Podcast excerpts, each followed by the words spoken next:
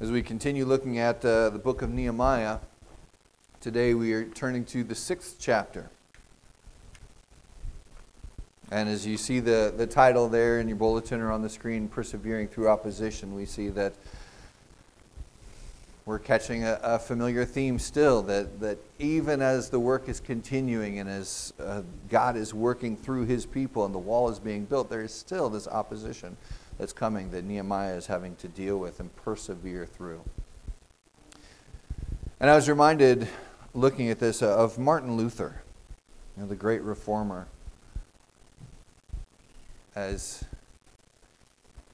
as there in, in the, the 16th century, he looked at what was going on in the church and looked at, at the church selling indulgences and trying to to, in essence, sell salvation to the people. And Luther saying, no, that this is not right. This is not the way it goes. And as a reformer, looking to reform what the church was doing, looking to bring them back to God's word and what God had said. And this ruffled a lot of feathers.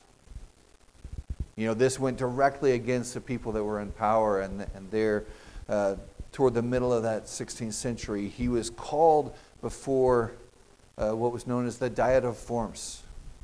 It was a, a group that was all gathered together, a very powerful group that was gathered together with, with some of the, the highest political as well as religious leaders there. Even the Pope himself was there.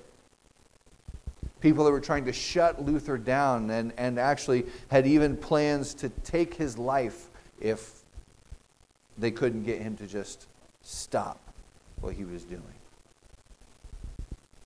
So, gathered together there, this, this group of powerful people, all looking down at this one man standing there, and, and they have a table before him with all his writings. Are these your writings?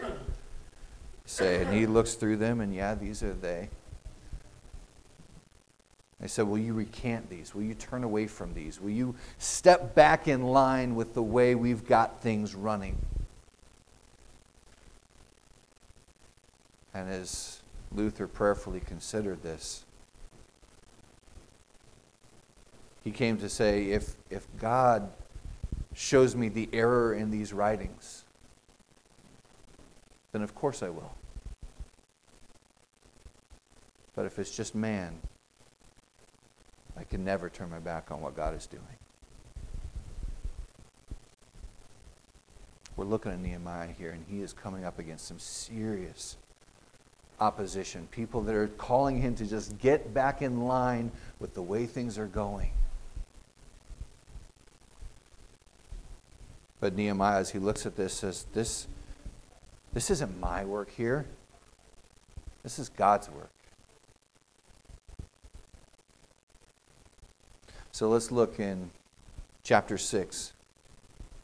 As we see Nehemiah continuing to to deal with these battles that are coming against him. Chapter 6, 6 starts out.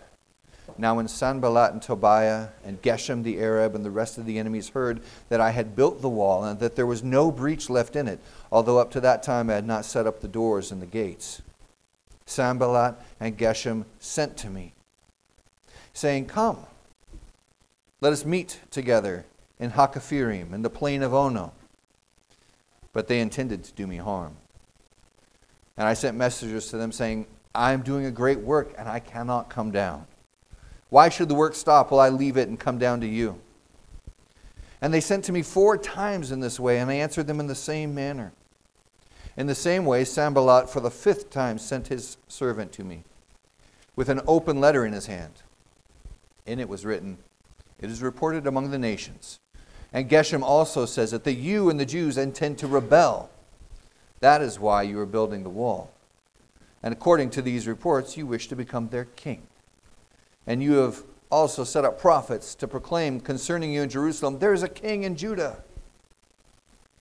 Now the king will hear these reports. So now come and let us take counsel together. Then I sent to him, saying, No such thing as you say have been done for you inventing them out of your own mind. For they all wanted to frighten us, thinking their hands will drop from the work and it will not be done. But now, O God, strengthen my hands. Now, when I went into the house of Shemaiah, the son of Delaiah, son of Mehetabel, who was confined to his home, he said, Let us meet together in the house of God within the temple. Let us close the doors of the temple, for they are coming to kill you. They are coming to kill you by night. But I said, Should a man such as I run away? And what man such as I could go into the temple and live? I will not go in. And I understood and I saw that God had not sent him, but he had pronounced the prophecy against me because Tobiah and Sanballat had hired him. For this purpose he was hired, that I should be afraid and act in this way and sin, and so they could give me a bad name in order to taunt me. Remember Tobiah and Sanballat, O oh my God, according to these things that they did. And also the prophetess Noadiah and the rest of the prophets who want to make me afraid. So the wall was finished on the 25th day of the month of Elul in 52 days. And when all our enemies heard of it, all the nations around us were afraid and, and fell greatly in their own esteem. For they perceived that this work had been accomplished with the help of our God. Moreover, in those days the nobles of Judah sent many letters to Tobiah, and, letter, and Tobiah's letters came to them. For many in Judah were bound by oath to him because he was the son in law of Shechaniah, the son of Arah. And his son, Jehohanan, had taken the daughter of Meshullam, the daughter of Berechiah, as his wife. Also, they spoke of his good deeds in my presence and reported my words to him. And Tobiah sent letters to make me afraid.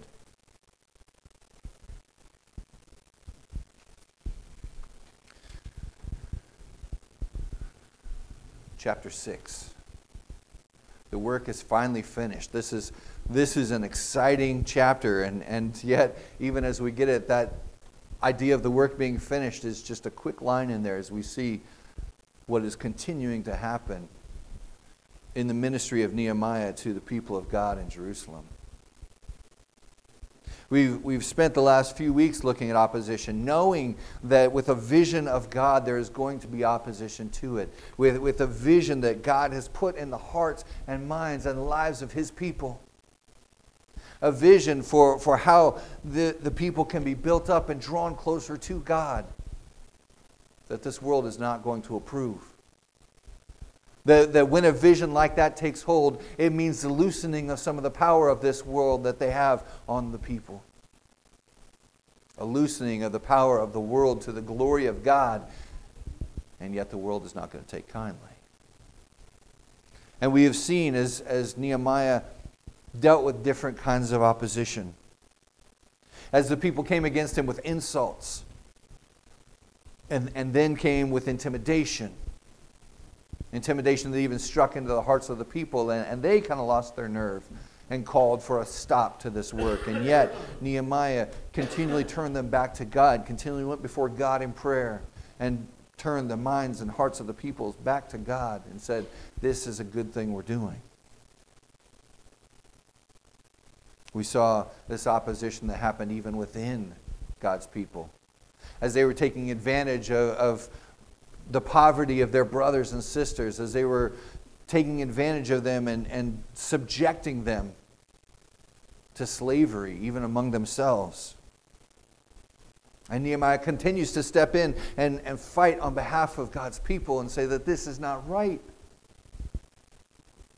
And as we've seen before, and we'll see again, to do that, he points them back to God. He shows them who God is. He says, How, how is it that we can can subject our brothers and sisters to slavery when we were all slaves ourselves, and God is the one who has freed us. And now, here in chapter 6, we see this opposition continuing. Now, it starts out that, that the wall is being built. There's no breaches in it anymore. There's, there's no holes in the wall. It's, it's all getting built. He says all they have left here is to hang the gates and the doors, to, to close up those, those gate entries. And so these groups that are amassing themselves against Nehemiah, that they've been trying to stop the building of the wall. They've been trying to tear the people down. They've been trying to stop all of this. They're seeing that this stuff is continuing. By this point, they, they do say in there, maybe they'll drop the work from their hands. Maybe their hands will just let it go and it won't be finished.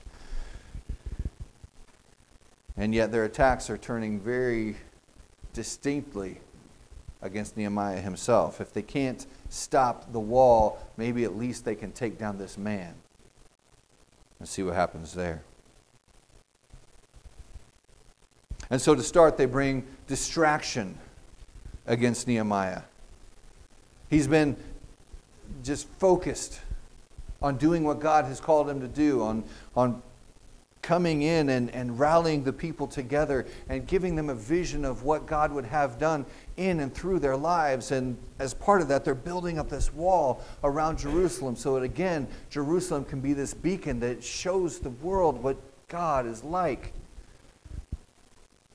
And so now they're coming against him with distraction, with vile intent. They're sending him these messages Come, let us meet together. Come out of there, Nehemiah. Come down and come meet with us. We are the people of power. We are the ones who control things around here. Let's get together and maybe hash out how things are going to go.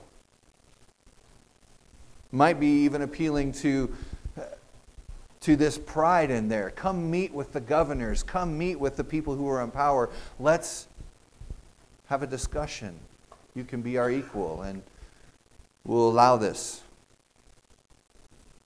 They invite him to come out to the plain of Ono, it says there. It's probably about a day's journey from Jerusalem.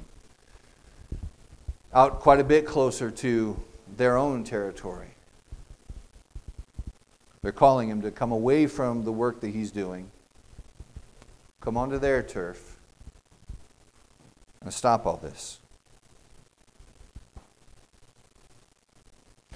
As Nehemiah hears this,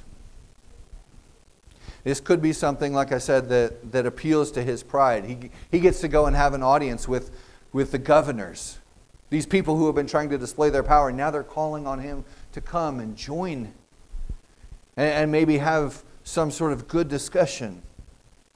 And yet Nehemiah sees through it. He acts with discernment. And he sees through this.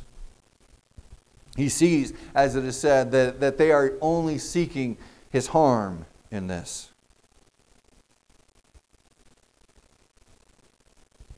He acts with resolution. He discerns what's going on. He sees that, that what they're saying is not in actuality what they're probably going to do. As they say with this invitation, come, join us, come and talk. We want to we want to have this discussion. What he's looking through that and seeing is no, they don't want that. They want things to stop here and they want to do harm to what God's doing. And so, discerning that, he then moves with resolution. He says, No. Everybody say that one time. No. Mm-mm-mm. No. We need to learn that more often. It's a really easy, real small word. We can say it pretty easily, right? Until things are asked of us, until things are, are placed to us there. And he just resolutely says, No, that ain't happening.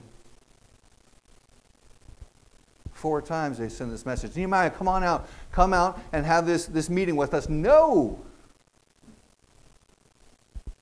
He writes it there in verse 3 I'm doing a great work and I cannot come down. I'm doing a great work and I cannot come down, he tells them. He's not bragging about being a great man. He's not bragging about doing something that, that in himself is good. What he's saying is, I'm doing God's work, and since it's God's work, it's a great work. I can't be distracted with these other things. I can't come down and meet with you. No, he says. And his resolute no is followed up by the conviction of it.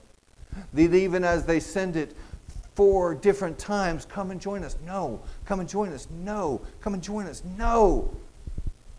I'm doing a great work and I cannot come down. He stands by it.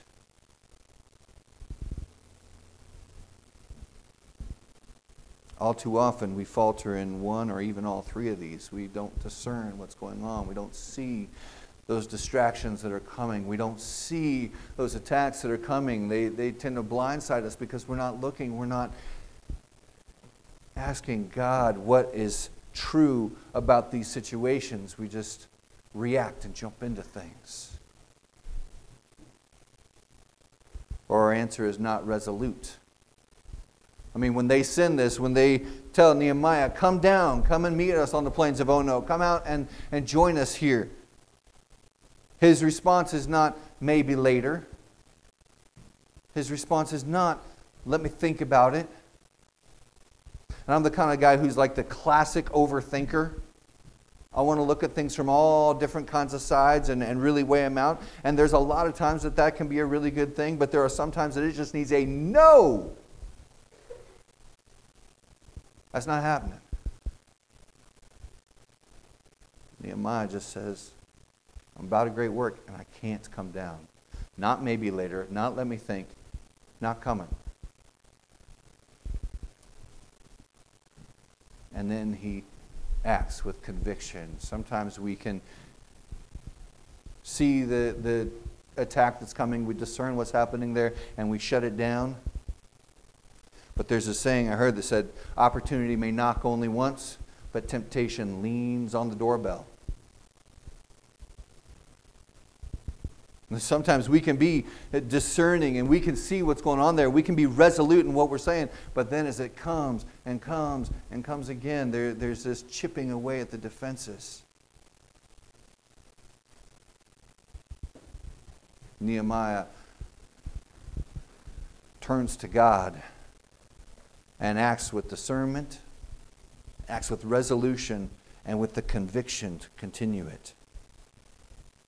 And so, seeing that he's not going to fall to their come and join us on the fields of, of Ono, then they have, well, let's try this other approach. Send in the same message. Come out and join us. We want to have a little powwow here. Come out and join us. But while you do it, he said he sent with his servant there in verse 5, he sent with his servant an open letter. This letter without a seal on it. This letter that anybody who happens along is free to read. This letter that says, hey, we know what you're doing. We know that you're trying to rebel against the king. We know that you're trying to set yourself up as king. We know that you're all about yourself, that you're trying to rally the people so that you can be the king, so you can go up against the king. And what's more, we just might have to tell him so. Now, come and join us on the plains of Ono. They move from this simple distraction, from simply trying to appeal to him, now to trying to threaten him. Trying to threaten that they're going to call him out as, as a traitor. Trying to threaten that they're going to bring a bigger power, a bigger stick against him.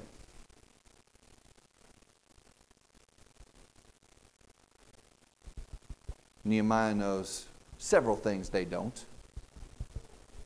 One, that king to whom they're going to run and tell has already heard about this whole plan. Has already given Nehemiah the okay because Nehemiah told him back in chapter 2 what's going on and appealed to him. And the king said, because God was at work in his life, the king said, Yeah, go, build up the walls, do this. Nehemiah had already been through that. And he had probably shown them the letters of passage as they came through. Maybe they hoped he would forget.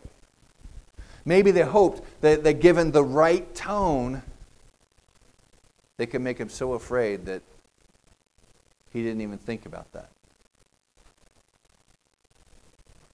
The other thing Nehemiah knew is that this was just flat out not true. And he said so as they bring these slanderous threats against him, as they bring these ideas that say, We are going to go and tell the king this, this, and this about you. We are going to take you down, shut this whole thing down, and your life is worth nothing because the king's going to destroy you. Nehemiah knows that the things that they're accusing him of are not true. There's not even a hint of that and his past will back that up. His past, as he has been cupbearer to the king, as he has been one who is trusted, who has proven himself again and again and again as faithful, as a godly man. His past is going to back that up. Nehemiah has lived, a, has lived a life of integrity so that when they bring these threats against him, he says, No,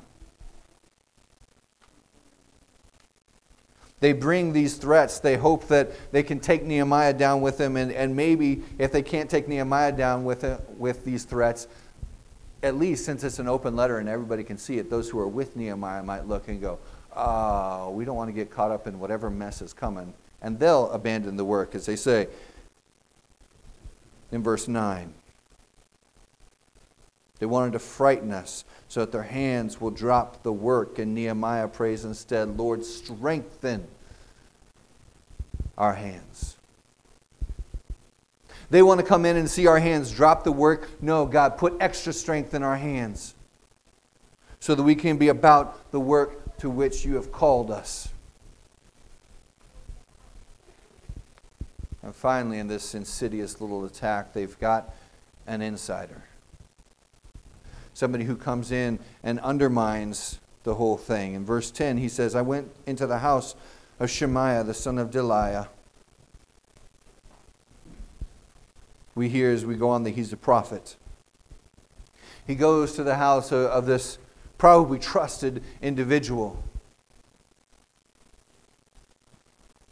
who jumps on that wagon and says, You know what? They're coming to kill you, and we've got to do something about this. I mean, he's probably talking with, with just this, this beautiful sincerity. Nehemiah, you are in danger, and we've got to do something. You know what? Let's go into the temple. Let's close up the doors. We'll get you back in the Holy of Holies where they'll never find you. And if Nehemiah responds in fear, if Nehemiah says, Oh, are you, are you serious? They're, com- they're coming tonight? They're going to kill me tonight? Yeah, we, we got to do something about this. Come into the temple with me. We'll put you back where only the priest can go. We'll get you tucked in behind all the doors we have into that place where only the priest, the high priest goes, and even he goes only once a year. But surely, Nehemiah, this is, this is an important circumstance, and you need to follow me. If Nehemiah responds in fear, he's going to respond by going against what God has called his people to, as God has set this up as a holy place. And so, as Nehemiah hears this prophecy, he has the choice of responding in fear and just ignoring what God says to preserve himself. Or he says, Man, you're talking foolishness. We can't do that. If I'm leading the people, how am I supposed to run? And you want to take me into the temple where only the high priest goes? I'm not a man who can go there. God isn't playing when he says this. And so Nehemiah refuses. Again, discerning that this man isn't bringing a message from God as he tells him, They're coming to kill you. Let's go hide. He's bringing a message that's meant to undermine Nehemiah in a way that shows that he cares more about himself than what he does about God. These, these vague threats of, their coming to kill you. These vague threats of an open letter, they might just hear that you're doing things. We see even at the end of this chapter that there's been this back and forth between Tobiah, one of these conspirators, and people within the city. People who are beholden to him, people who are bound by oath to him, whether it's by business or as we see there, that his Tobiah's son has taken a daughter from Meshullam. the son of Berechiah. Which, if you remember, I don't expect you to remember, back in chapter 3 when we said a whole bunch of names, that's one of the guys working on the wall. One of the very guys who is building up this wall is actually father in law to Tobiah, one of these conspirators. And we get this, this hint there that we've seen back in the book of Ezra uh, chronologically here that there's this intermarriage between God's people and the pagan people around that's going to prove to be a problem, and we see it as a problem right here. And there's been all this, this back and forth communication between God's people and, and the conspirators, these, these things where people are trying to praise Tobiah in Nehemiah's presence, and, and they're taking Nehemiah's words and actions and whatever and reporting those to Tobiah. And it's dangerous. When we're in a place that Nehemiah doesn't know what he can say, in whose presence he can say it, and where that word's going to spread.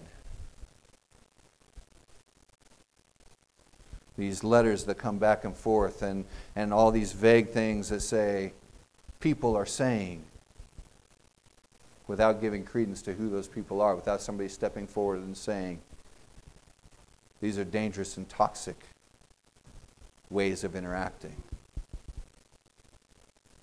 Those anonymous people will say, These are some of the things against which Nehemiah is working. But praise be to God right in the midst of it. Verse 15 we see these words So the wall was finished. 52 days it took, and the work on the wall was finished. 52 days from when Nehemiah came into Jerusalem and started looking around and, and checking things out and seeing what's going on and praying over this thing and, and being careful about who he talks to until the time is right and he gathers the people together and he says, You see the mess that we're in. You see that something's got to be done. And the people rise up and say, Yes, let's do this. God is worth it. Let's work hard on this. 52 days. And this huge project is coming to its completion. Let's not miss the fact that back at the beginning of this book, when Nehemiah's heart is stirred over this and he burns over this and he spends that time in prayer, it's like 120 days that he spends praying.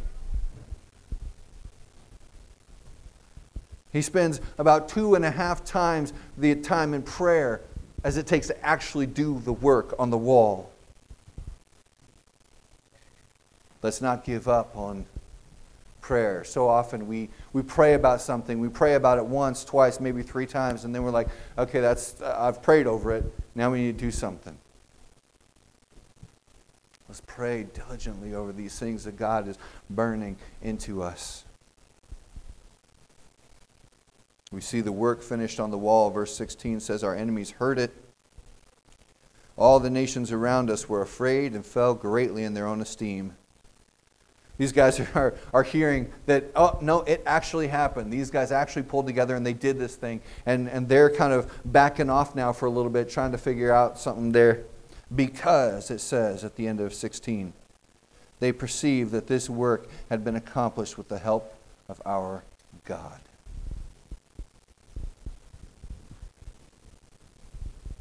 Guys, that's what we got to remember. But we're not fighting this battle on our own. But that vision that God has placed in your heart, He didn't place it in your heart for you to scheme and figure out how it's going to go and then in your own strength ramrod that through. That this is something that God is about. And we saw Nehemiah continuing to talk about it as he talks to the people and he tells them about how he, God had worked in the life of the king so that he w- was able to come to Jerusalem, that the king gave him his blessing and sent him off to Jerusalem. He tells the people about how God has been at work in the constructing of the wall. He tells the people that they need to look to God because God is the one who's going to fight for them. Again and again and again, we see the good hand of my God was upon me. And we need to remember when those distractions come. We need to remember when those threats, the, the undermining, that maligning, all those different attacks come, that we're not meant to bear that burden on our own either. We don't have the strength for it. We've got to remember that we turn to God because it is He who is fighting this battle.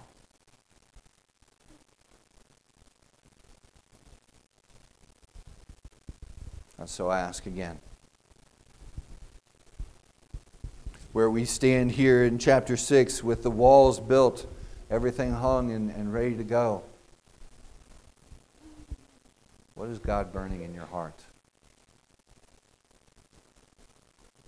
What are those places that as we look, we see the walls, as it were, crumbled and gates burned? Where is it that we see people dying, relationships falling away, injustices being done, and nobody's doing anything about it? Where are those places? That the Holy Spirit just keeps poking that just keeps bringing that to your heart.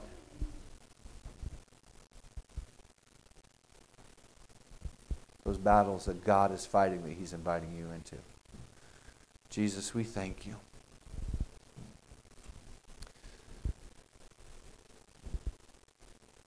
We thank you for your faithfulness, your persistence.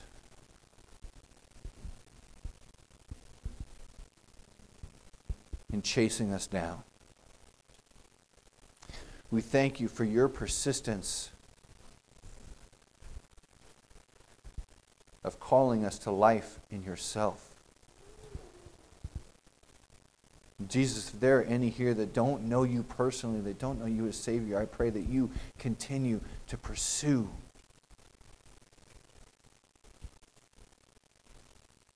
And I pray that their heart is softened to say yes to you. And God, for those of us that know you, I thank you for your persistence that you do not just leave us where you found us and call that good, that you continue to push us to know you more, to know you deeply. I thank you that you long to give us a vision for your glory that can be proclaimed among the people, that the world can see who you are. And God, I confess that at times too distracted to see those or too afraid to follow.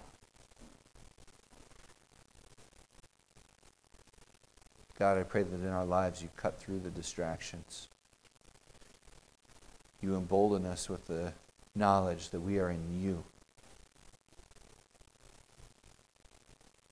That we hold you above our own preferences. God, do big things through this church, through our lives, by your strength and for your glory. We pray this in Jesus' name. Amen.